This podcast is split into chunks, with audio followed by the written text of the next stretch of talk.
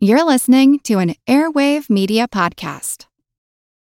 When you need mealtime inspiration, it's worth shopping Kroger, where you'll find over 30,000 mouthwatering choices that excite your inner foodie. And no matter what tasty choice you make, you'll enjoy our everyday low prices, plus extra ways to save, like digital coupons worth over $600 each week. You can also save up to $1 off per gallon at the pump with fuel points. More savings and more inspiring flavors make shopping Kroger worth it every time. Kroger, fresh for everyone. Fuel restrictions apply.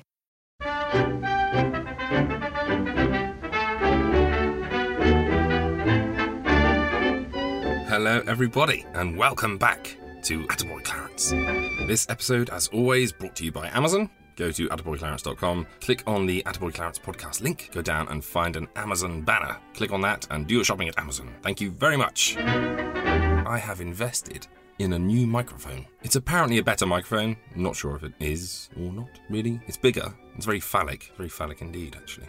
It feels a bit weird, actually, uh, in this small, confined space with this thing in front of my face. anyway, we shall see what we shall see. Do give me feedback on the sound if it sounds weird or different or terrible or something. Thank you. You can do that, as always, by emailing me at adam at attaboyclarence.com or via Twitter at, at attaboyc or go to the Facebook page. For those of you that don't know or have just joined us here, hello. And um, the reason that this is the first normal episode for a while is because I've been working on episode 11, which was a full length documentary uh, called Sex in Monochrome. A brief history of sex in cinema before the uh, production code uh, outlawed it in 1934. So if that subject interests you at all, then go along and check it out. It's a big one though. It's a it's an epic, so you might need to uh, to split it into parts or, or lock yourself away in a room or something. It might last you for like a you know like a transatlantic flight or something. But anyway, I hope you enjoy it. Sweet Lollapalooza in thee. I'd feel Other people have been enjoying it. In fact, I need to give fist bumps out. So, fist bump time to. Paul Howard. Ben Taylorson. Grindhouse Dave. Crocodile. Nigel Walker. Good podcasts. Jazz Pirate. John Losh. Stuntman Psych. David Gray writes. And Mean STS Pod. Thank you all. You you. Thank you all. You got in touch and uh, expressed your what's the word without making myself sound too brilliant. Expressed your uh, delight at the, the episode. But thank you very much for getting in touch. Anyway, it was a big job. It was a lot of writing and a lot of recording. I recorded that thing three times. Three times. As well as uh, producing episode 11, I uh, actually appeared on the Weekly Geek Speak podcast uh, to take their coffee table movie quiz. They very kindly invited me. Um, so if you want to check that out, subscribe to Weekly Geek Speak and look for the episode entitled Batty Birthday. That's uh, features yours truly. I was also interviewed for comicbook and movie If you'd like to read that and know anything about me, um, you can find a link to that at the Facebook page. Yeah, it's, it's a nice, nice interview. A little odd, it's the word. Hmm, rather overzealous with um, the pictures. Um, for instance, uh, I happened to mention that I grew up in the Midlands, and uh, for some reason he's uh, he's included a picture of the, the, the film poster for Once Upon a Time in the Midlands next to that. So, um, creative, creative, I think. Is, my very good, very good. Anyway, nice interview. Uh, nice guy. Thank you very much for that. Very honoured. Is there a doctor in the house? Young man, I am a doctor. Oh, so you are, Dr. Weird, after a fashion. But uh, can you handle this case? I cure all cases. Permanently. Well, here are the facts. The patient is seen frequently in business offices, on street corners, everywhere. His clothes are always neat, impeccably stylish, yet something about him just isn't right. Brief diagnosis shows he's in perfect shape, except for his hat. Gentlemen, this may be your case. Too often, a poorly made, shapeless hat can spoil your whole appearance. Don't take chances. Choose a smart, up to the minute Adam. They're correctly shaped and styled and made of the finest all fur felt. No wonder men who are tops in the business, sport, and entertainment world wear an Adam. For Adam is tops in hat. And if that doesn't make you want to buy a hat, then quite frankly, you are no friend of mine. Oh, oh, uh, what's that noise? It's, it sounds a bit like a Texas bad courtesy wax on. Sexist advertisement klaxon. Oh, right, cool. Because it sounded a bit like uh, freshest mad hurts the most Jackson. No, I don't even know what that means. This is the sexist advertisement klaxon. Sexist advertisement klaxon. In a charming home out in Westwood Park this morning, a very pretty scene took place. The sun was pouring through the long, broad windows of a pleasant living room, lighting up the Christmas tree in its welter of packages. The family was gathered round John and Peg, and their two small children eagerly opening presents. Oh, oh, Mommy, look! I got a choo-choo! I got a choo-choo! Mommy, I know I can see Mama! Children, children, not quite so much noise. Any more presents? Any more presents? Just one more, and it's for Mother. Here you are, Peg. Thank you, John. Oh, Mommy, I want to twin! What is it? Look at the box. I bet it's a ring. It is. Oh, John, you angel. A beautiful pearl ring. Read the card, Mommy. For the lovely hands of the loveliest woman I know. John, darling, I think I'm going to kiss you. but you really shouldn't have done it, dear. well, then you shouldn't have such beautiful hands, sweetheart. They asked for jewels. and me, a staid old married woman oh, just a darling little homebody. who washes dishes every day. Now, that, Sally, was a homey, loving scene that might happen anywhere. You know, Mr. Ruick, I don't believe there's anything that touches a woman quite so much as knowing her husband adores her. His love is so precious. And made up of so many little things, Sally. Yes, her hands, for instance. In a way, the appearance of a woman's hands doesn't seem important. But oh, how very important it really is. One of the big little things that makes for happiness. And that's why Lux Flakes are so important an item in the household. For Lux helps a woman do dishwashing and other soap and water tasks, and yet helps keep her hands looking dainty and feminine. You know, so few of us can afford maids. But that's no reason why we should look like drudges. And Lux Flakes enable us to do our own work, wash our own dishes, and yet help our hands stay attractive. So uh, I've been quite excited about this week's episode for a while. I've been planning this one for a little while um, because I've got three kids, and um, and I'm kind of a big kid myself. I, I've always loved family films and kids films, and I thought today I would point you towards some classic kids films. And get one thing out of the way, I'm not going to really mention the big Disneys because they get mentioned all the time. Uh, they don't need another resurgence. So I'm going to point you perhaps towards some kids' cinema uh, from the 30s and 40s, and in one case, the 50s, uh, that you might not have seen. So if you have kids, this is brilliant. And if you don't, then have kids. Just go with it. Anyway, the first film I want to tell you about is called Hoppity Goes to Town or in some cases, it's called Mr. Bug Goes to Town. Uh, this was from the Fleischer Studio, who were Disney's main rival in the animated feature stakes during the 1940s. I've heard it said that um, Pixar's A Bug's Life is based on this film, but I struggle to see any connection other than they're all insects. The story is entirely different. This is basically a Frank Capra movie for kids. It's about a community of bugs that live in a patch of wildlife in central New York in the 1930s. Uh, the fence around the patch in which they live has recently broken, and the humans have started using the patch as a shortcut between two streets. And as such, the bugs have begun to find themselves almost trampled or burned because uh, cigars and cigarettes are constantly being dropped where they live. Uh, so they decide that they need to move in order to be safe. So the film tells the story of their hunt for a new home somewhere in the city. Say, why, this is terrible. Why, it's an outrage. Why, nobody's safe in their own homes or, or out of them. Gee weeds.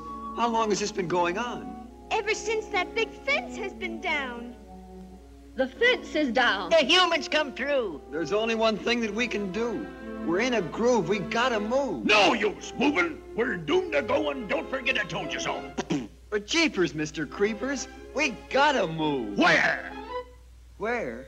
Hoppity, there isn't anywhere, except that garden up next to the big place where the human ones live. Well, what's the matter with that? Not for me. Me neither. Me neither. Me neither. Well, all human ones aren't so bad. I'm going up and look that place over. it can't be much worse than it is down here.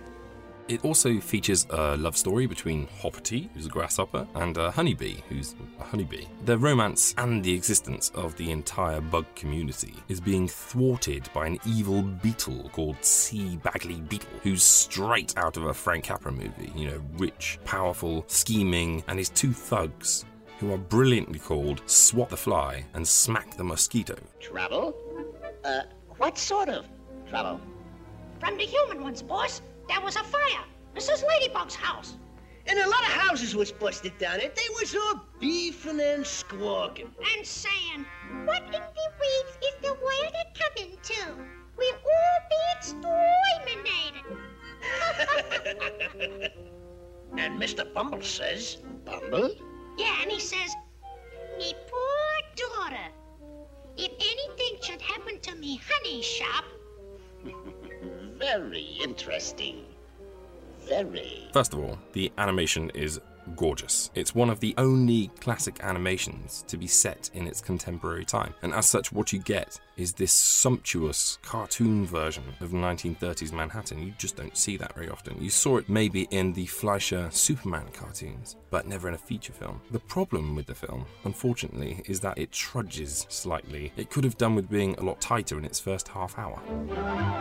It's an odd problem for a film, really. Most problematic movies come out swinging straight away. They do everything they can to draw in the viewer, and then they lose their way from halfway in. But the second half of this film is a lot tighter. Far snappier, way more exciting. There's a fantastic climax in which the bugs are scrambling up the side of a skyscraper as it's being built, and it's really inventive stuff. It's just a shame that the first half hour doesn't pop and crackle as much as the second.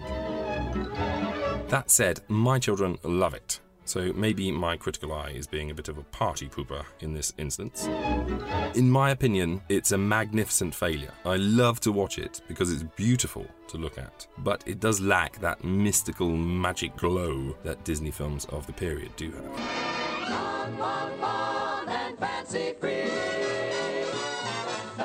Well, you can't really mention classic animation without mentioning Disney, but I'm going to perhaps draw your attention to a lesser known Disney, and it's called Fun and Fancy Free. This is one of the package films that Disney produced throughout the 40s, comprising of a couple of almost feature length animated films held together with this slight narrative thread. In this case, you have Jiminy Cricket, who sings I'm a happy go lucky fellow, just travelling the world in a carefree way when he happens into a child's nursery. I'm a happy-go-lucky fellow, full of fun and fancy free. You can make the whole world seem mellow if you take it in your stride like me.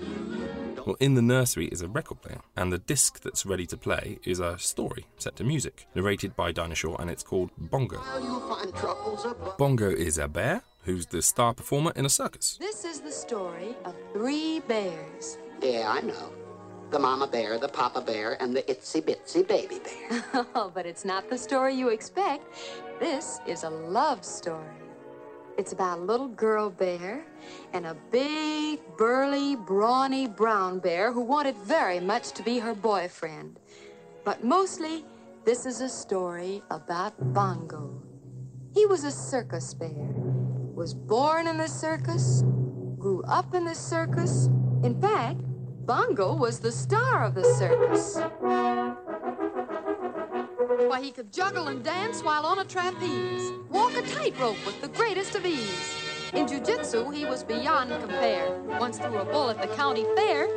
Super at wrestling and lifting weights, outboxed the champs of 17 states. He's very pampered, but he longs to be free. Well, one night, while the circus train is travelling, he escapes into the wild, and soon he realises that he's completely unequipped to deal with life outside of his little bubble. He has no food gathering skills, and he doesn't know how to keep warm or dry. Well, soon he meets a group of wild bears and instantly falls in love with a female bear called Lulabelle. But the group's biggest and meanest bear, called Lumpjaw, is also in love with her. still a sudden chill. No talk, no laughs, no chatter. With trees shaking, the ground quaking, the crowd began to scatter. Out of his lair came the third bear with murder in his eyes. He took in the scene of love serene with jealousy and surprise. He was the roughest, toughest, meanest bear, Lockjaw by name, a villain for fair. It's a very neat, very brief little story about a fish out of water, or, or bear in this case, uh, which ends in a fight between uh, tiny little genteel Bongo and strapping mean Lumpjaw. It's about half an hour long and it features a couple of memorable songs. Not Disney firing on all cylinders by any means, but uh, a pleasant enough little tale with some beautiful classic animation. A party? Tonight? Mm. The house across the way. Charlie McCarthy? Mortimer Snerd? Edgar Bergen? Huh. Never heard of him. Please come. Why, I'd be delighted.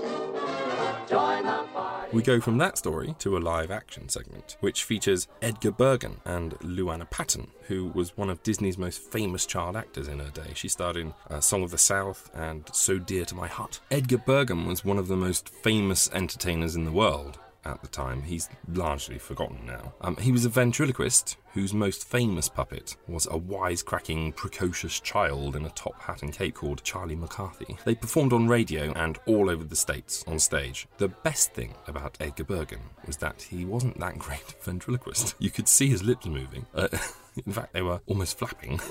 But instead of being all haughty about it, uh, Bergen actually incorporated it into his act. Uh, Charlie McCarthy, the puppet, would often rip into Bergen on stage about the fact that his lips were quite clearly moving. Uh, when you watch the live action segment they star in, you'll quite clearly see his mouth flapping away. So anyway, Bergen and his puppets tell the story of Mickey and the Beanstalk to Luana Patten, which is, as you'd expect, the story of Jack and the Beanstalk, but with uh, with Mickey Mouse, Donald Duck, and Goofy, and it's magic stuff. Yes, the voice of this golden harp cast a magic spell of joy and prosperity over the valley, but it was too good to last. I knew there was a catch in it. For one day, They built a schoolhouse. no, no, no. One day a mysterious shadow crept over the valley, and then something dreadful happened.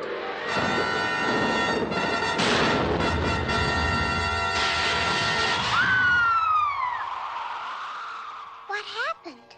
When the shadow lifted, the golden harp was gone. No longer was the valley happy, for without the magic of the harp, all was misery. Misery. Misery. Just like the eighth grade. This was actually the last time that Walt Disney himself voiced Mickey Mouse, and this section was actually going to be the fifth feature length animated movie after Dumbo, but it was shelved at the last moment and Bambi was produced instead. So, all in all, Fun and Fancy Free is a very entertaining watch for kids. The stories are both really charming, and you get two for the price of one, which means that it's rarely boring, which is obviously a massive selling point when you're using it to entertain young children. Plus, all children know the story of Jack and the Beanstalk from infancy, so to see it done so well by Disney is a real treat for them.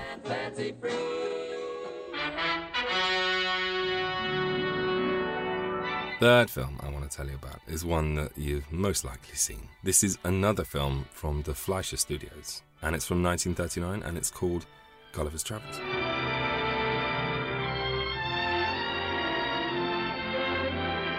Well, the Fleischers uh, released Gulliver's Travels as their answer to Snow White, which two years earlier had taken the world by storm. But whereas Snow White had been in production for three years, uh, the Fleischers were given just one year to produce Gulliver's Travels, so the studio went into overdrive. They hired masses of staff and they worked their asses off for a solid year.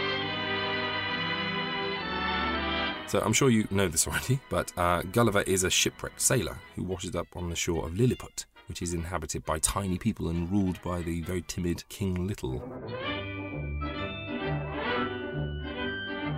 At first, they're afraid of him, but he soon gains their trust and becomes their guardian because they're under threat of war from the neighbouring island of Blefuscu and the loudmouth King Bombo, who fell out with King Little over a song that was going to be played when their children, Prince David and Princess Glory, were going to get married. Forever!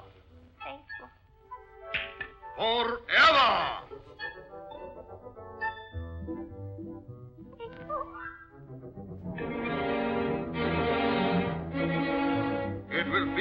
Forever, or there will be no wedding. No wedding? but the cake and the pretty flowers and oh, Bombo, you love faithful. Ah,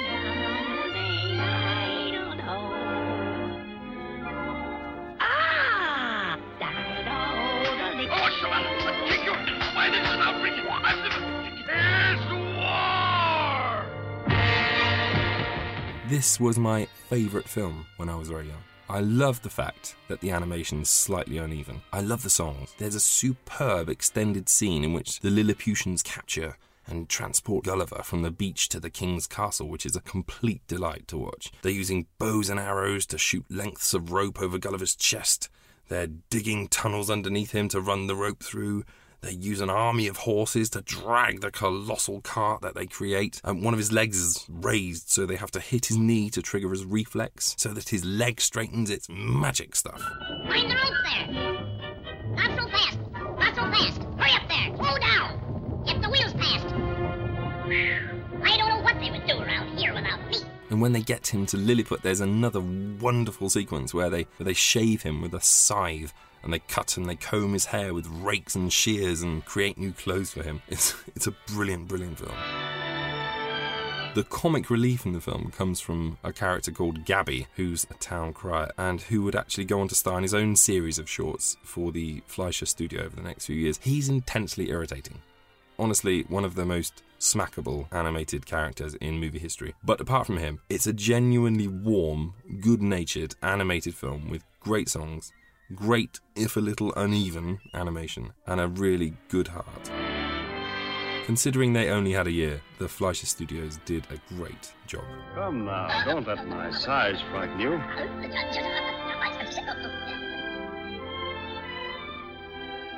You, Your Majesty, surely you are not afraid of me.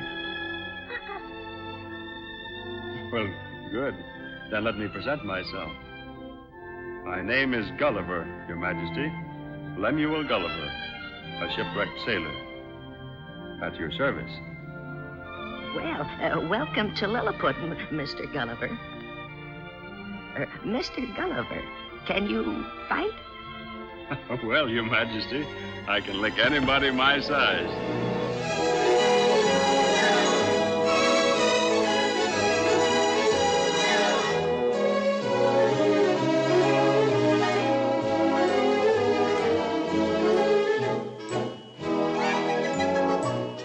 Lastly, one of my favourite films of all time. It's from 1958 and it's directed by George Pal and it's called Tom Thumb. Once upon a time, long before man learned to fly, long before locomotives left smoky streamers on the horizon, long before all this, somewhere farther than man could sail, there was a little valley.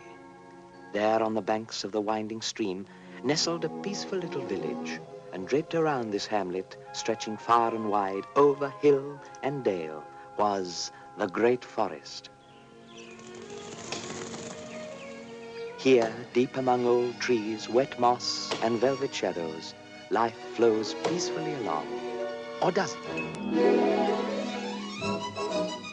It stars Russ Tamblyn as Tom Thumb, who's sent as the answer to a prayer to live with Honest Jonathan the woodcutter and his wife, who've never been able to have children. The film follows Tom's adventures as he outwits two thieves who use Tom to rob the city treasury and put the blame on Tom's parents. From the start, it is one magical sequence after another. It opens with Honest Jonathan receiving three wishes and blowing them all in sort of tragic comic way. Cabbage. Oh, Always cabbage. Can't we ever eat anything else? We can't afford anything else. You should thank the good Lord for what he provides. But just for once, I wish he'd provide a nice big juicy sausage. It's here. Where did it come from? I told you, it's what I've been trying to tell you all the time. She granted us three wishes. She? Who is she? Why, the vision, of course, the beautiful lady. What beautiful lady? Well, you never saw anything like it in your life. One minute she wasn't there, and the next minute there she was. Her skin was like mother of pearl. Her hair was like the gold of wild honey. And she was so young. Oh, shame on you, an old man, talking like that. So lovely she... That sausage will grow on your nose for saying such a thing. A sausage! See what you've done. She's granted our second wish. Now two of our wishes are wasted. I know what to do. Oh, We'll simply cut it off. No, you don't. All right, then let it stay. It doesn't look so bad. Maybe you don't mind me walking around like this, but I do. And I wish this thing was off my nose this very instant. You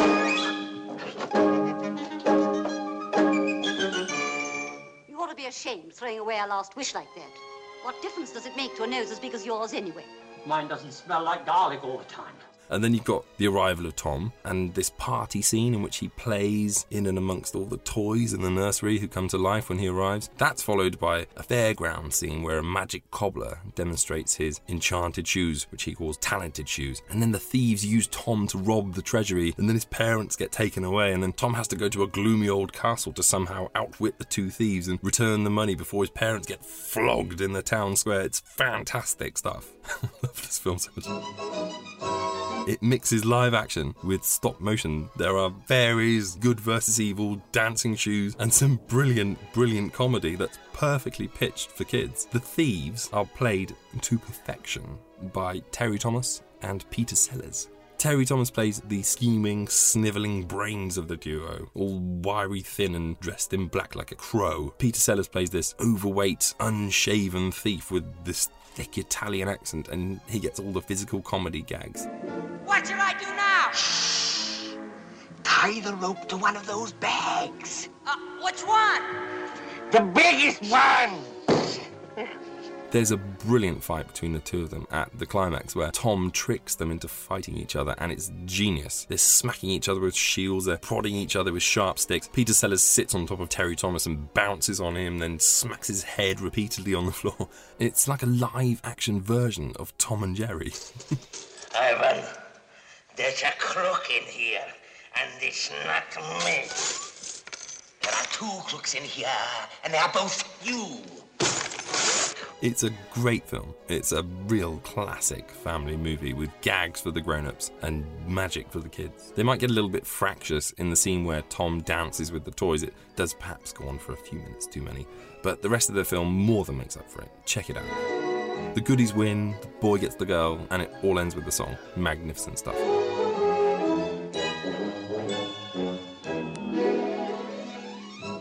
And so, on to the radio play for this week. Well, what an absolute pleasure it is to present an adaptation of my all time favourite animated movie, which incredibly features the voices of the original movie cast. If you close your eyes, it's going to be like watching the movie all over again.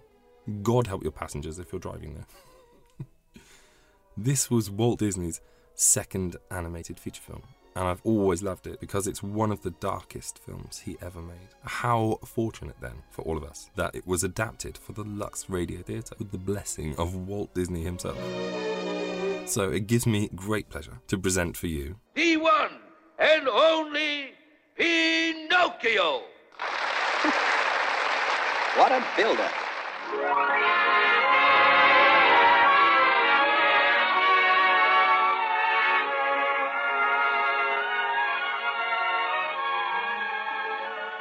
Lux Radio Theater brings you the new Walt Disney feature, Pinocchio. Ladies and gentlemen, your producer, Mr. Cecil B. DeMille.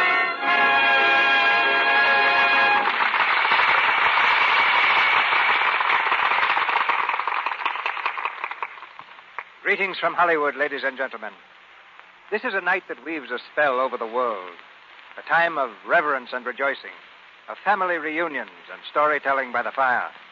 On this enchanted night, we can all believe implicitly in stories like Pinocchio. Walt Disney transformed this old children's classic into a modern classic of the screen, giving new life to the little people. You met him at our microphone last year when we presented Snow White and the Seven Dwarfs. This year, his chair is empty, but he has sent us Pinocchio.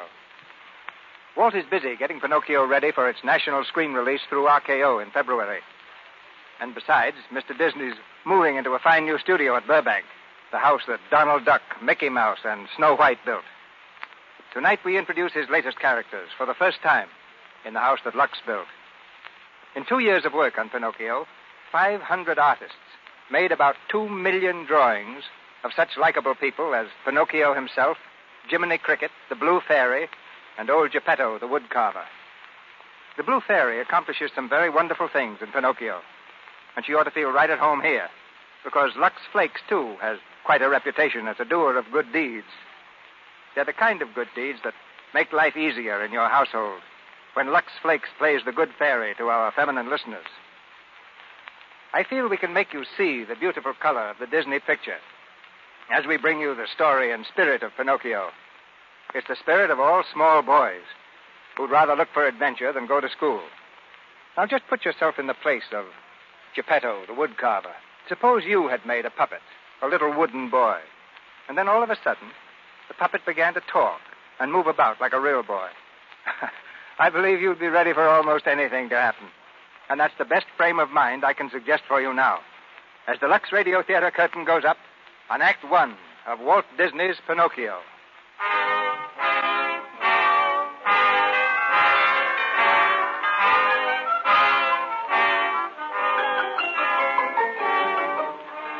Christmas night. Dinner is over, and you're settled comfortably in your favorite chair beside the fireplace, gazing dreamily into the flames. You're relaxing for the first time today, and you've made a solemn resolution that nothing shall move you from this place for at least three hours. You won't be surprised if, at a time like this, that burnt ember on the hearth should move a little and sit up. For you've just noticed that it isn't an ember at all. It's a cricket. And not an ordinary cricket either. He wears a beaver hat and a long green cutaway coat. And in his hand, he carries a furled umbrella. He sits looking at you out of his large, rather mournful eyes. And then, just as if it were the most natural thing in the world, he begins to sing. If your heart is in your dream, is too extreme when you wish upon a star. Your dreams come true. I'll bet a lot of you folks don't believe that. About a wish coming true, do you? Well, I didn't either. But of course, I'm just a cricket singing my way from hearth to hearth. But let me tell you what made me change my mind. One night, a long time ago, my travels took me to a quaint little village. It was a beautiful night. The stars were shining like diamonds, high above the roofs of that sleepy old town. Pretty as a picture. As I wandered along the crooked streets, there wasn't a soul to be seen. The only sign of life was a lighted window in the shop of a woodcarver named Geppetto. So I hopped over and looked in. Inside, there was a nice, cheerful fire burning. Kind of ashamed to see it going to waste. So what do I do? I go in. Well, sir, you never saw such a place. The most fantastic clocks you ever laid your eyes on, and all carved out of wood. And cute little music boxes, each one a work of art, and shelf after shelf of toys. And then something else caught my eye. Sitting up on the work table was a puppet. You know, one of those marionette things, all strings and joints. Cute little feller he was, too, all dressed up just like a real boy. But just then I heard a noise. It was the old woodcarver, Geppetto, and his cat, Figaro. I jumped behind the clock just as Mr. Geppetto came over and picked up the puppet. Now, it won't take much longer. Just a little more paint and he's all finished. I think he'll be all right, don't you, Figaro? Meow. Sure, I paint a smile on his face, see? that makes a big difference. now, I have just the name for him. Pinocchio. Do you like it, Figaro? No. No? Well, we'll leave it to little Woodenhead. Do you like it, Woodenhead? That settles it. Pinocchio it is. Come on now, we'll try you out. Music professor! Well, sir, was I surprised. Every music box in the place began to play, and Geppetto made the puppet dance. Quite a sight, yes, sir. Go play your part. Bring a little joy to every heart. Little do you know, and yet it's true, that I'm mighty proud of you. Little wooden feet, and best of all, little wooden seat in case you fall. My little wooden head. Oh, you are a cute little fella, and that smile. Well, it must be getting late. I wonder what time it is. Ten o'clock sharp. Ten o'clock. Uh-oh. Come on, we'll go to bed. Good night, Pinocchio, little funny face. Look at him, Figaro. He almost looks alive. Wouldn't that be nice if he was a real boy? Oh, well, come on now, we'll go to sleep. Oh, Figaro, I forgot to open the window. Would you do it? Thank you, Figaro. Oh, Figaro, look up there in the sky. See, the wishing star. Starlight, star bright, first star I see tonight. I wish I may, I wish I might have the wish I make tonight. Figaro, do you know what I wish? I wished that my little Pinocchio might be a real boy. Wouldn't that be nice? Just think, a real boy. A very lovely thought, but not at all practical. And with that, the old woodcarver turned over and went to sleep. Well, it was a nice night for it, so I decided to do the same. But just as I got settled in a comfortable position, the room was suddenly filled with starlight. Yes, sir, starlight. And it came right down in a long beam straight from that wishing star. And coming down along that beam, as I live and breathe, was a fairy. Yes, sir, a beautiful blue fairy.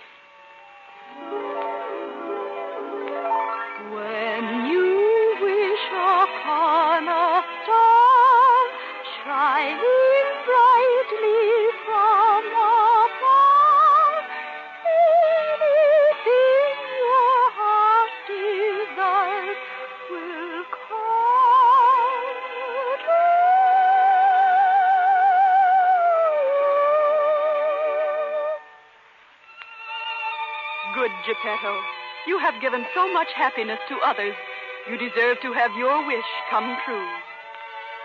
Little puppet made of pine, wake. The gift of life is thine. What they can't do these days. Why, I can move. I can talk. And, and I can walk. Yes, Pinocchio. I've given you life. Why? Because tonight Geppetto wished for a real boy. Am I a real boy? No, Pinocchio.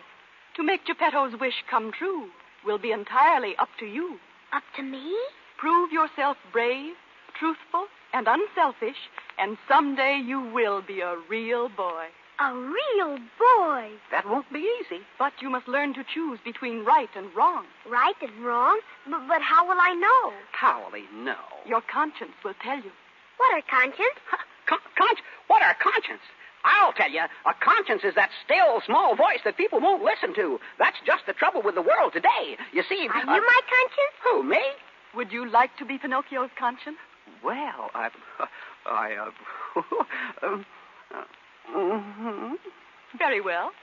What is your name? oh, oh, uh, Cricket's the name. Jiminy Cricket. Kneel, Mr. Cricket. Oh, uh, well, uh, be a little careful with that wand now. Uh, uh, easy does it, my lady. I dub you Pinocchio's conscience, Lord High Keeper of the knowledge of right and wrong, counselor in moments of temptation, and guide along the straight and narrow path.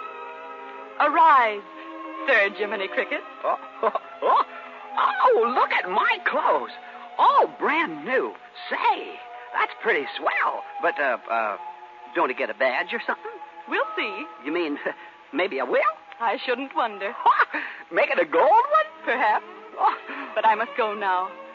Remember, Pinocchio, be a good boy. And always let your conscience be your guide. Goodbye. Goodbye, my lady. Goodbye. Well, Pinocchio, uh, maybe you and I had better have a little heart-to-heart talk. Why? Well, you want to be a real boy, don't you? Uh-huh. All right, sit down, son. Now, you see, the world is full of temptations. Temptations? Yes, temptations. Uh, you see, there are the wrong things that seem right at the time. But uh, uh, even though the right things may seem wrong, uh, sometimes, uh, sometimes the wrong things uh, may be right at the uh, wrong time, or, or uh, vice versa. Understand? Uh-huh. But I'm going to do right. Atta boy, Pinocchio, and I'm going to help you. And anytime you need me, you know, just whistle like this. Like this? Oh, no, no. Try it again, Pinocchio. Like this? No, son. Now listen.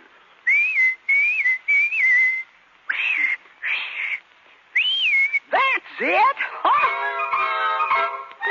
when you get in trouble and you don't know right from wrong, give a little whistle. Give a little whistle. When you meet temptation and the urge is very strong, give a little whistle. Give a little whistle. Not just a little squeak. Pucker up and blow. And if your whistle's weak, yell, Jiminy Cricket! Right. Take the straight and narrow path, and if you start to slide, give a little whistle. Give a little whistle. And always let your conscience be your guide. and always let your conscience be your guide. Look out, Pinocchio. Don't dance on the table. You'll fall off. You. Oh, I knew it. I knew it. Oh, Who's there? It's me. There's somebody in here. Whoever you are, where are you? Here I am. Oh, Pinocchio, how did you get down on the floor? I fell down. Oh, you did. You... Oh, you're talking. Uh-huh. No, no, no, no. Yes, and I can move, too. No, no, no, no, no, no, no. You, you can't. I, I, I'm dreaming in my sleep. Uh, where's water? A pail of water. That will wake me up. Now we see who is dreaming. Go on, say something. Gee, you're funny. Do it again. You do talk. Yes, the blue fairy came. The blue fairy. Uh-huh. And, and I got a conscience. A conscience. And someday I'm going to be a real boy. A real boy. It's my wish. It's come true. Figaro, look, he's alive. He can talk. Say hello to Figaro. Hello to Figaro. See, didn't I tell you? Isn't he smart? Oh, my little wooden head. My little Pinocchio. We'll make you very, very happy here, for you oh, oh, are what you always wanted in life. Come on now, it's late. You, you, you must close your eye and go to sleep. Why? Oh, everybody has to sleep. Figaro goes to sleep, and, and I go to sleep, and besides, tomorrow I've got to go to school. Why? Oh, to learn things and get smart. Why? Oh, because. Oh. Good night, my little Pinocchio. Good night. And maybe, maybe someday you'll call me Father, huh?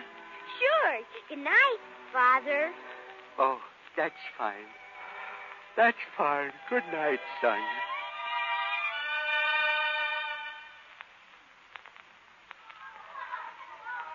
Oh, look, Father, look. Now wait. Stand still now while I put on your coat. On? Huh? Oh, those. They are your schoolmates, girls and boys. Real boys? Of course they're going to school. Now, here's an apple for the teacher, and you are ready to go. Now run along. Goodbye, Father. Goodbye, son. Well, sir, there he went, off to school. And where was I while this was going on? Folks, I'm ashamed to tell you. I was asleep. A fine conscience I turned out to be. I should have been right with him. You see, I'd heard about a couple of bad characters around that town. One fellow by the name of Honest John. And say, was he a bad one? He was as sharp as a fox. Yes, sir. Looked like a fox, too. Uh, kind of a long face like a fox. And say, come to think of it, I guess he was a fox. And, well, you see, this Honest John had a stooge by the name of Gideon, a dumb alley cat. And between the two of them, they were a pretty tricky pair. Well, when I thought about them that morning, I tell you, I just shivered all over. Imagine the innocent little Pinocchio on his way to school with Honest John and Gideon roaming the streets. Oh, Gideon, my boy, listen. the merry laughter of little children wending their way to school. Thirsty little minds rushing to the fountain of knowledge. ah, school, a noble institution. What would this stupid world be without school? well, well, well, Giddy, look at that billboard. Stromboli and his marionettes. Hmm. So that old rascal's back in town, eh? Remember, Giddy, the time I tied strings on you and passed you off as a puppet?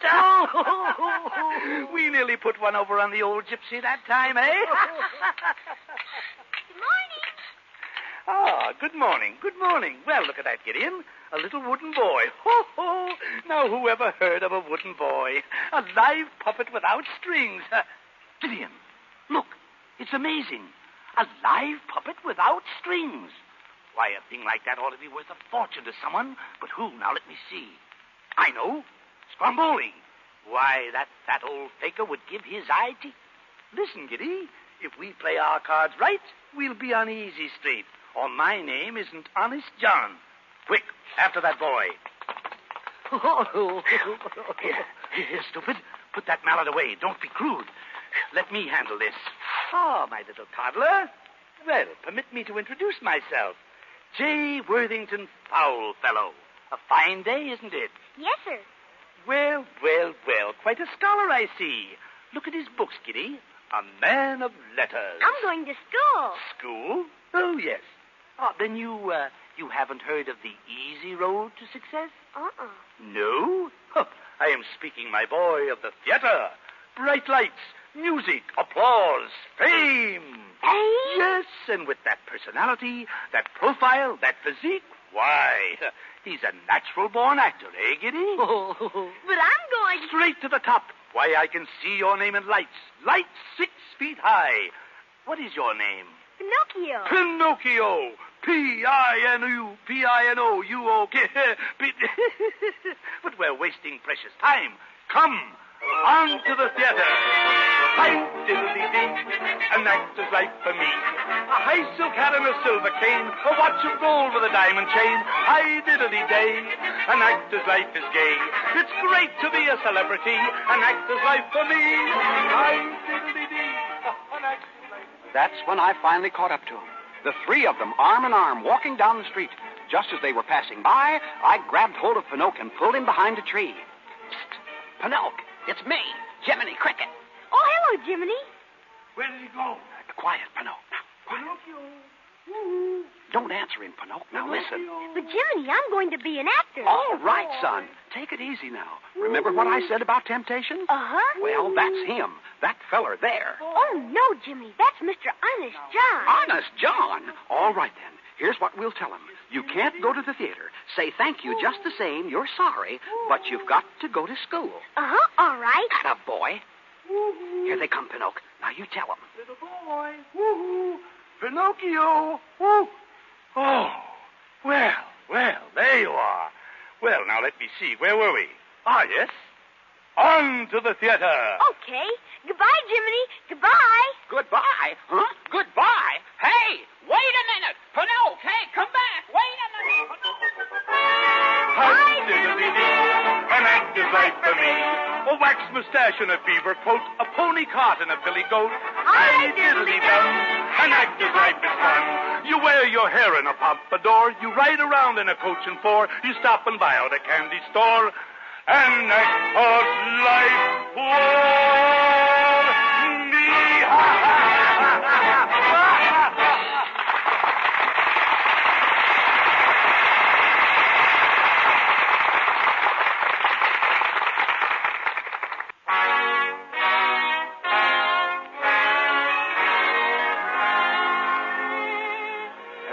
beside the fire, where the flames cast dancing patterns on the hearth, we wait politely for our friend the cricket to continue his story. He's paused to allow a large round tear to roll down his cricket face. But now he rouses himself, and pulling a red silk bandana from his coat tail pocket, he blows his cricket nose. Well, it was my fault. I should have known better. Maybe if I'd been with Pinocchio when he first met those two sharpies, I could have stopped it. But there he was, an actor in Stromboli's marionette show. I went to the show that night to see him.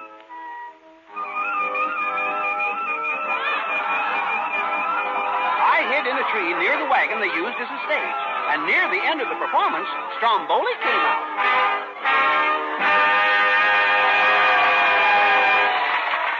Ladies and gentlemen, to conclude the performance of this great show, Stromboli, the master showman, that's me, and by special permission of the management, that's me too, un questo is presenting to you something you will absolutely refuse to believe. Introducing the only marionette who can sing and dance absolutely without the aid of strings. I hope so, quando Amico Gagardia. The only and one Pinocchio. Hmm. What a build-up.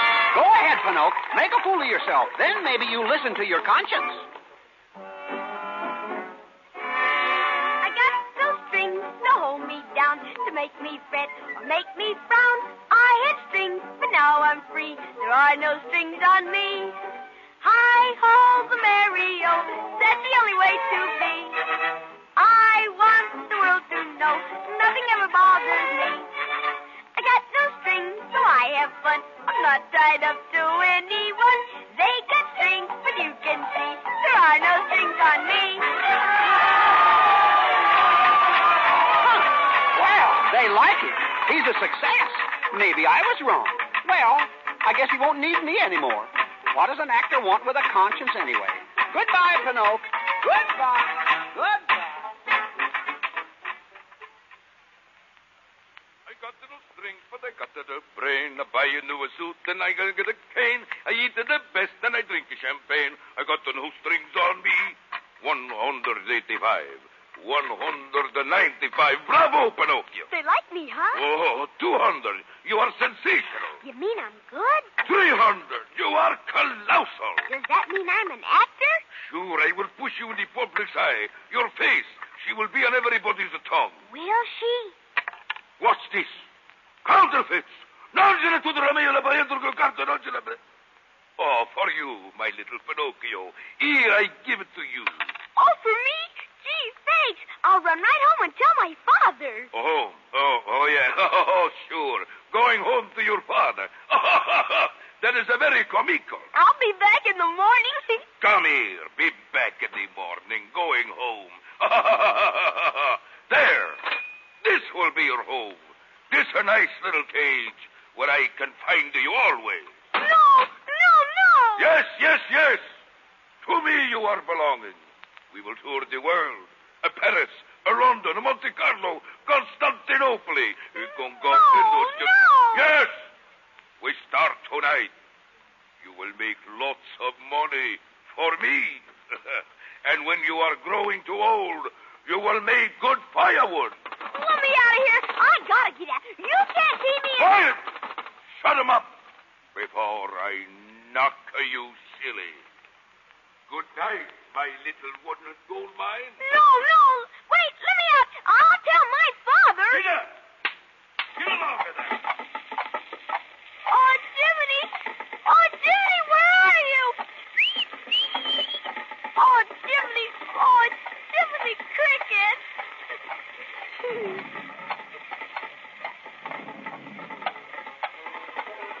Well, there I was, sitting by the roadside in the rain when Stromboli's wagon passed by.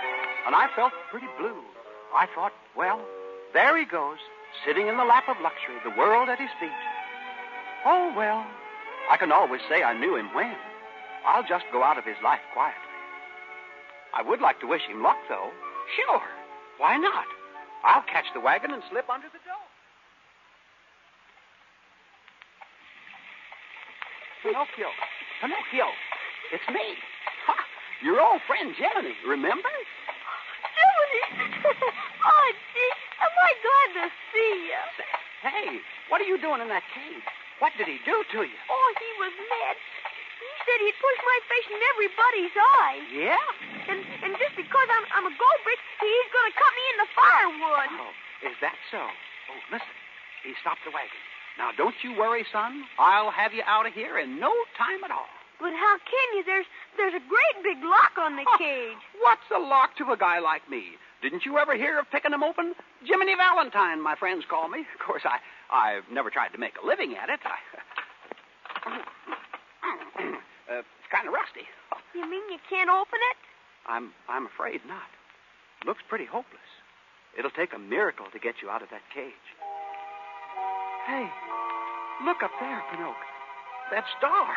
See? It's the wishing star. And here comes the lady, the blue fairy. Oh, what will she say? What'll I tell her? Well, you might tell her the truth. Quiet. Why, Pinocchio. Hey, hello. And Sir Jiminy. Well, this is a pleasant surprise. Pinocchio, why didn't you go to school? School? Well, I Go was. ahead. Go ahead and tell her. I was going to school to, till I met somebody. Met somebody? Uh, yeah, uh, two big monsters with, with big green eyes. Hey, Pinocchio, what's happening to your nose? Monsters? Weren't you afraid, Pinocchio? No, ma'am. They tied me in a in a big sack. Pinocchio, your nose is growing. So they tied you in a big sack. And where was Sir Jiminy? Jiminy? uh, they they put him in a little sack. Uh, Pinocchio, I tell you, your nose is branching out like a tree. And how, how did you escape? I didn't. They chopped me up into firewood. Oh, oh, look, my nose. What's happened? Looks like a plum tree to me. Perhaps you haven't been telling the truth, Pinocchio. Perhaps. Oh, but I have every single word. Oh, oh, please, please help me. I'm, I'm awfully sorry. You see, Pinocchio, a lie keeps growing and growing until it's as plain as the nose on your face. She's right, Pinocchio. You better come clean. I'll never lie again. Honest, I won't. Please, Your Honor. I mean, uh, Miss Fairy, give him another chance. For my sake. Will you, huh? I'll forgive you this once. But remember, Pinocchio, a boy who won't be good might just as well be made of wood. I'll be good. I, I promise. Very well. But this is the last time I can help you. Oh, I'm free. Oh, thank you. Goodbye, Pinocchio. Goodbye, Sir Jiminy. Goodbye. Uh, Goodbye. goodbye. Oh, Bye, thank Miss you. Oh, Jiminy, my nose. Yeah, it's back to normal again, and, and you're free. Come on.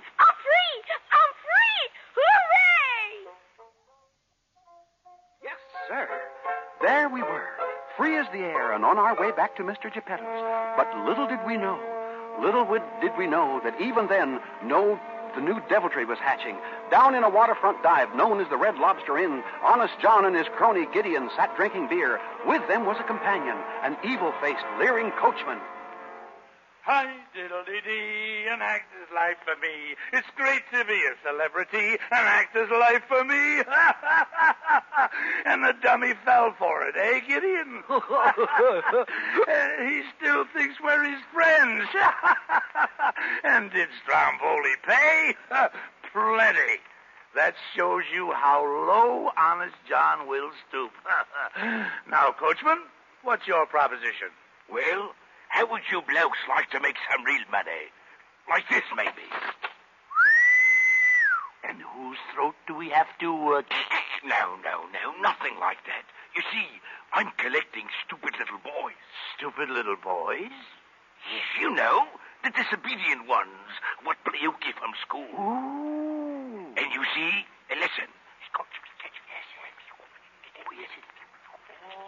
And I take them to Pleasure Island. Oh, to Pleasure Island. Pleasure Island? But the laws No, no, no. There's no risk. They never come back as boys. Oh, now, here's where you come in. yes, sir. I've got a coach load leaving at midnight. Yes. We'll meet at the crossroads. Yes. And no double crossing. Oh, no, no, no. Scout around. And any good prospects you find, bring him to me. I knows what to do with them.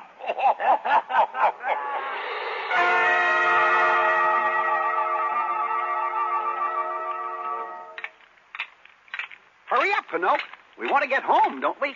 Sure, and you know what, Jiminy? I'm turning over a new leaf. I'll make good this time. Well, you'd better. I will. I'm going to school. That's the stuff, Pinocchio. Come on, I'll race you home. All right. Ready. On your mark, set, go. Come on, Pinocchio. I'm way ahead of you. Uh, I'm going. I'm going. Oh. Oh, I fell. Oh. Hello, little boy. I'm afraid that you've tripped over my cane. Oh, please, Mr. Honest John, let me go. I gotta be Jiminy home. Just a minute, my little man. And how is the great actor today? I eh? don't want to be an actor.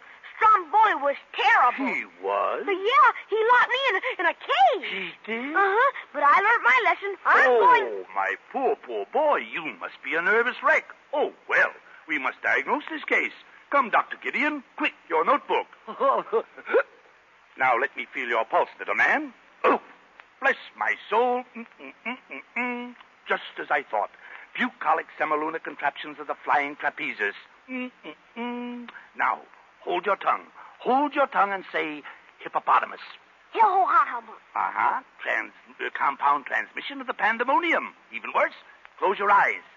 Now, what do you see? Nothing. Aha! I was afraid of that. Now, that heart. Oh. Oh, my goodness. A palpitating syncopation of the killavilla. Quick, doctor, quick, that report. hmm Now, that makes it perfectly clear. Oh, my boy. My poor little boy. You, you are allergic. Allergic? Yes, and there's only one cure. A vacation on Pleasure Island.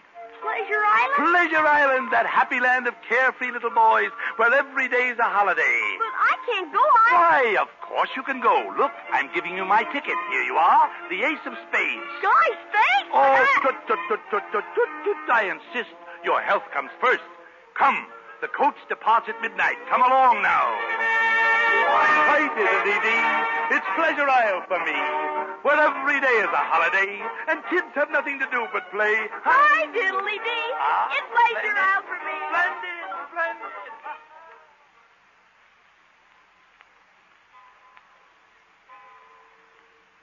Pinocchio!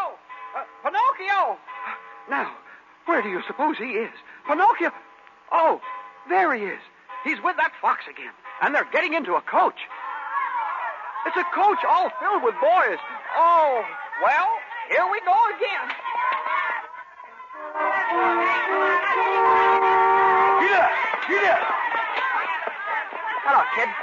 My name's Lampwick. What's yours? Pinocchio. Ever been to Pleasure Island? Uh-uh. But Mr. Honest John gave me... Me neither.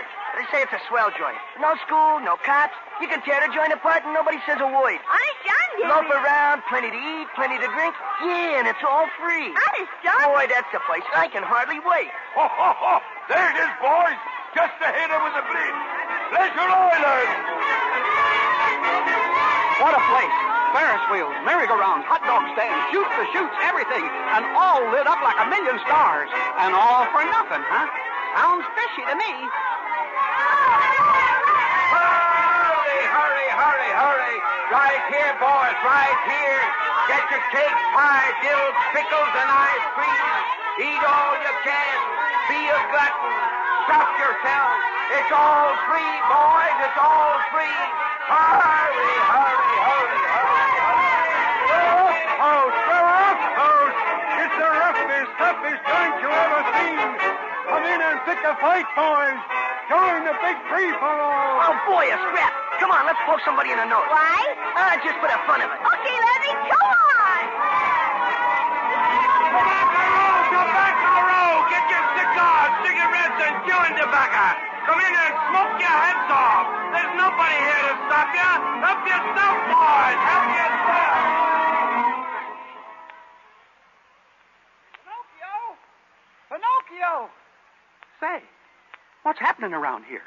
All the lights have been turned off. And where is everybody? I don't like the looks of this.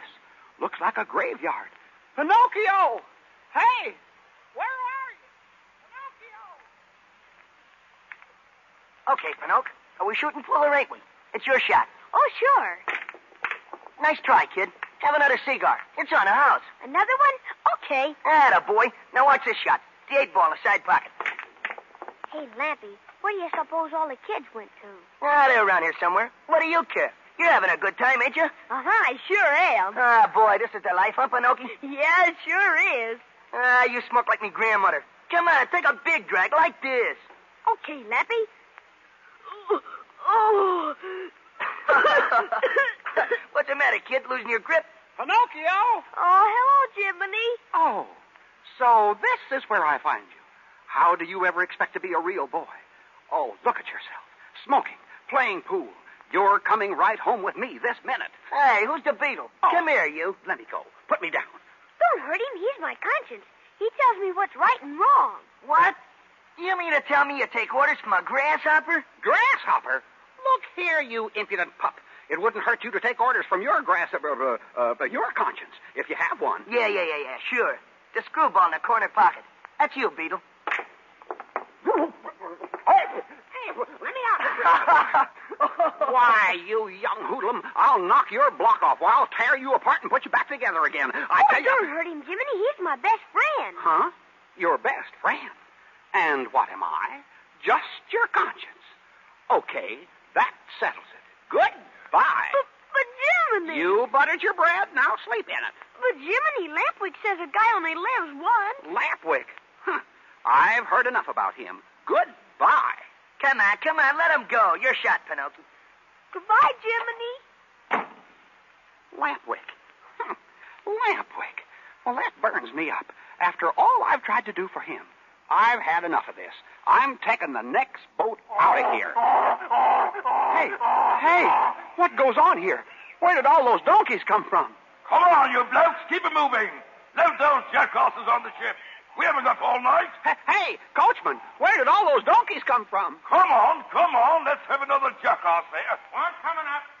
Hello, jackass. And what's your name? Okay, you'll do. In you go.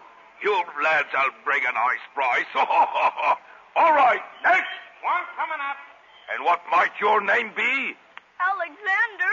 Hmm, so you can talk, eh? Yes, yes, sir. I want to go home to my mama. Take him back. He can still talk. Please, please. I don't want to be a donkey. Let me out of here. Go in. You boys have made jackasses out of yourselves.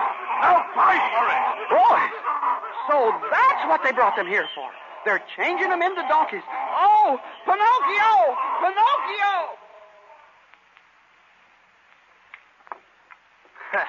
to hear that beetle talk, you'd think something was going to happen to it. Conscience. Ah, phooey. Where does he get that stuff? How do you expect to be a real boy? What you think I look like, a jackass? You sure do look, Lampwick. You're growing long ears and, and a tail. hey. Hey, you laugh like a donkey. hey, did that come out of me? I think so. Hey, what the? Hey, what's going on here? I got hoofs and a long snoot. Oh, I'm a double crossed. I'm turning into a donkey. Help! Help! Oh! Oh! Oh!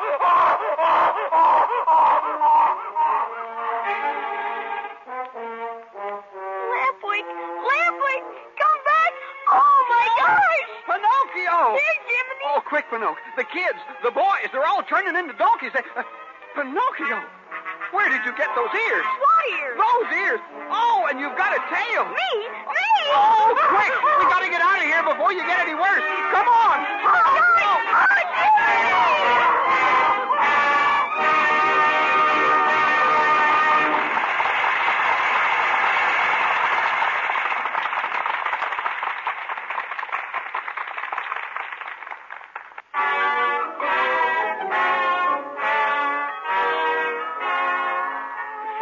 mount higher in the fireplace, and Jiminy Cricket's excitement rises with the blaze. He climbs to the top of the brass andiron, and there, waving his umbrella about his head, he continues this strange tale. What a situation. Trapped on Pleasure Island, and Pinocchio's ears growing longer by the second. I grabbed him by the hand. Through the streets we ran, down toward the boat. Then they saw us. They came after us, shouting and shooting and shooting and shouting. We ran up an alley. We jumped over a fence. I could hear them pounding along behind us. They were coming nearer and nearer. And then at last we reached the shore. Jump, I yelled. And we jumped into the water, swimming like mad, and we escaped. I'm on ill. Whew. Really, all in. Well, but we got home, and I hid Pinocchio's long ears under his hat, and we walked up the path toward the house. Gosh, certainly feels good to be back on dry land. Yes, it certainly does. well, here's the house. Huh. The door's locked. Father! Father, I'm home! We're home, Mr. Geppetto. Father, it's me, Pinocchio! I'm home to stay! Wait a second. I'll jump up and look in the window. Hmm. What do you see, Jiminy? Well, he ain't there. He's gone? yeah. And Figaro, too. Oh, gosh, maybe something awful's happened to him. Well, don't worry, son. He probably hasn't gone far. Say, look. Look at that star. It's the same one. Oh, yeah! Yeah, and that bird flying around up there. Why, he's got a piece of paper in his beak. He, he's dropping it. Get it, Jiminy! I got it. What is it, Jiminy? Why, it's a message. Well, what's it say? It's about your father. Oh, he? Why, uh, uh, uh, it says here uh, that he went looking for you, and, and he was swallowed by a whale. Swallowed by a whale? Yeah, uh-huh, a whale. He, a whale? Oh, my goodness. A whale named Geppetto. Oh, he's... Oh, he's... no, Pinocchio, he's alive. Huh? He is. Uh, oh, oh. Alive where? Well, oh. he, he's inside of a whale at, at the bottom of the sea. Bottom of the sea? Uh-huh. Hey, where are you going? I'm going to find him. Oh, but Pinocchio, are you crazy? Don't you realize he's in a whale? I gotta go to him. Oh, now wait, listen, son. Uh, this Monstro, I've heard of him. He's why, why, he's a whale of a whale. He, he swallows whole ships alive. I don't care. Hey, what's that rock for? I'm gonna jump off this cliff with it. Then I'll sink faster. Oh my goodness. Goodbye, Jiminy. Goodbye. Oh no, I may be live bait down there, but I'm with you. Come on, let's go. Look out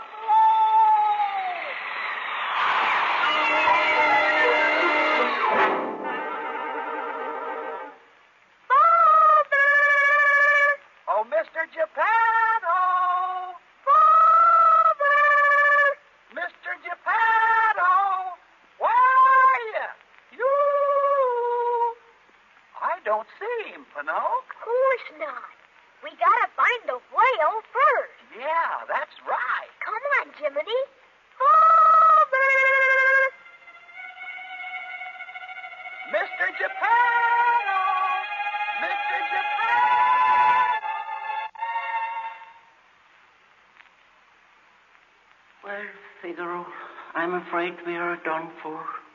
I never knew it was so cold inside a whale's stomach. Here we are, fishing for days in here, and not a bite. The whale must be asleep, I guess. I never thought it would end this way, Figaro, starving to death in the belly of a whale. That poor little Pinocchio. He was such a good boy. It's hopeless, Figaro. There isn't a fish left. If the monster doesn't wake up soon, I, I'm afraid we are done for. Huh? What was that? The monster's waking up. Maybe he's getting hungry. If he is, then we'll have fish. Yes, his mouth is open. He's feeding. There he comes, Figaro. Tuna fish.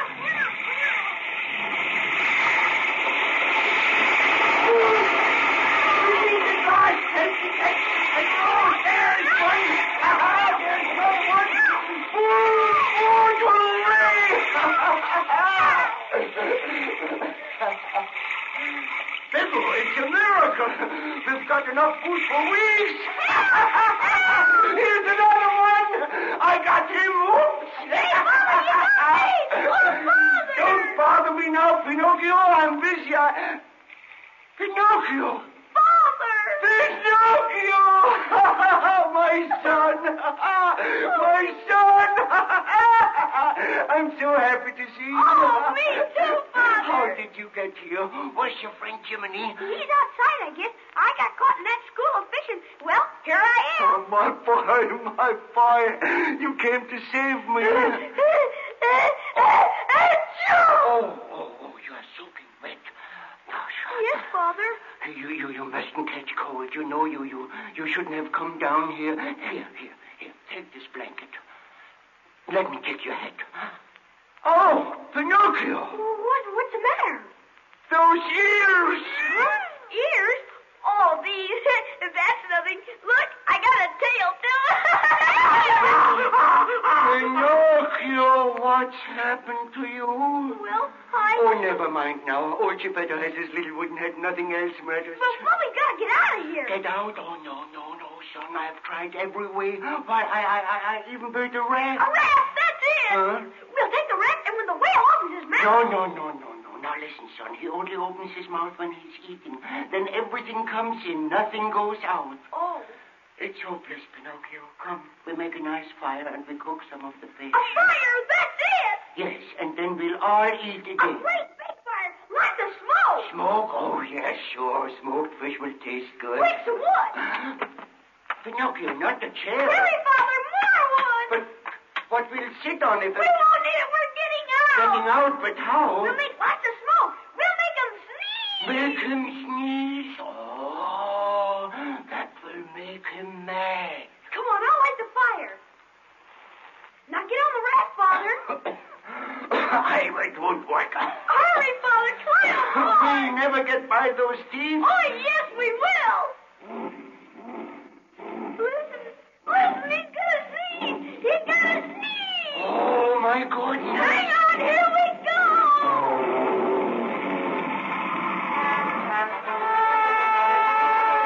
I saw the whole thing. I was right outside when that whale sneezed, and that raft shot out like a cannonball.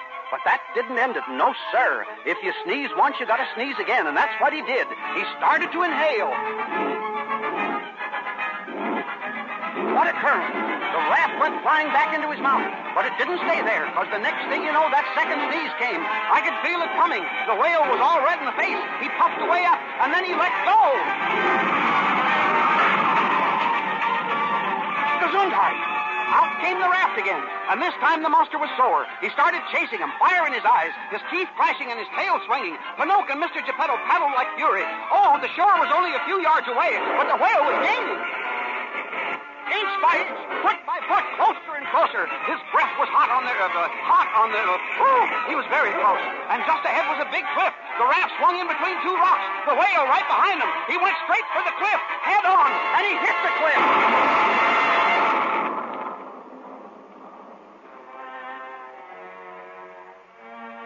But where was Pinocchio and, and Mr. Geppetto and, and Figaro?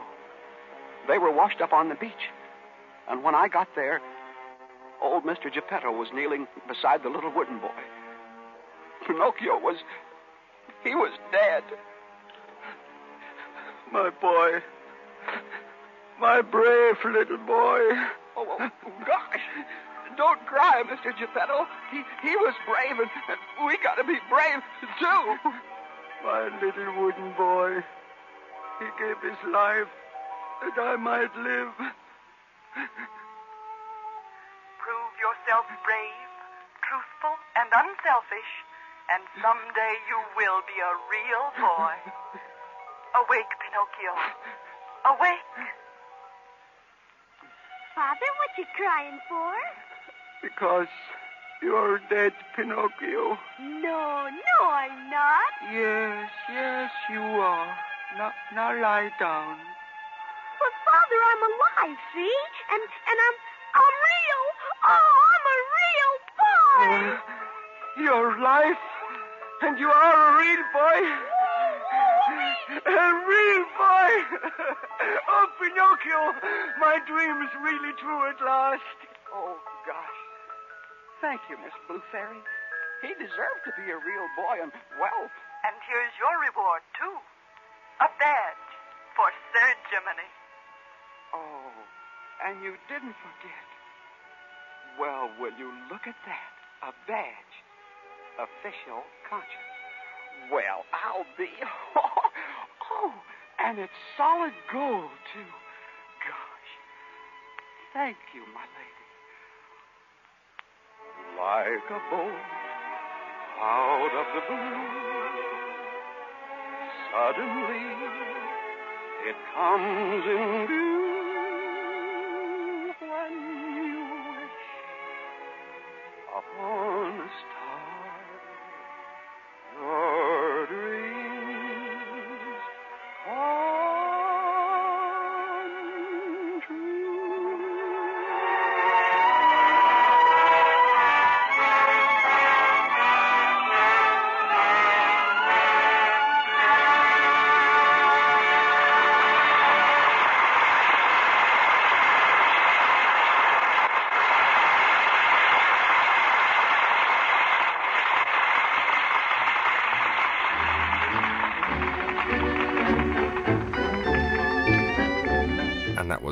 for my money, the best kids' film ever made Pinocchio.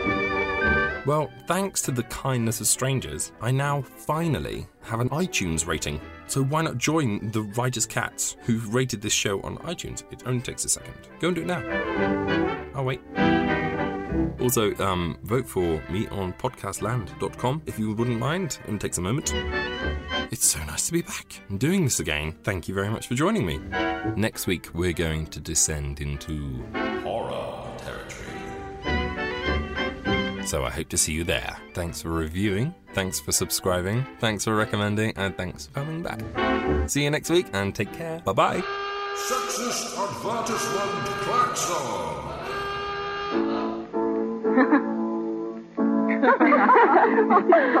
you girls are perfect darlings to give me all these grand shiny pans and things. Oh, look. There's still a package you haven't opened. Mm, So there is. Why, it's a big box of Lux Flakes. And here's a card. It says, the most valuable thing I could give you. Ask me why. Signed, Helen. All right, Helen, tell us. When the girls told me about your shower, Betty, I said to myself, there's one thing this old married woman has found out, and I think it's something a bride should know. I'm all ears. Out with it. Well, you may not think it's not important now, but honestly, it makes a big difference how you wash your dishes. Oh. No, really, I mean it. There's just no romance in dishpan hands. Men may respect them, but they don't admire them. So, my advice to you is to steer clear of kitchen soaps for dishes. I found them very drying. Sooner or later, they give you dishpan hands. But you can bet your life Lux never will. Thanks a lot, darling. I'll stick to Lux. Spend less time staying in the know about all things gaming and more time actually watching and playing what you want with the IGN Daily Update podcast. All you need is a few minutes to hear the latest from IGN on the world of video games, movies, and television with news, previews, and reviews. So listen and subscribe to the IGN Daily Update wherever you get your podcasts. That's the IGN Daily Update wherever you get your podcasts.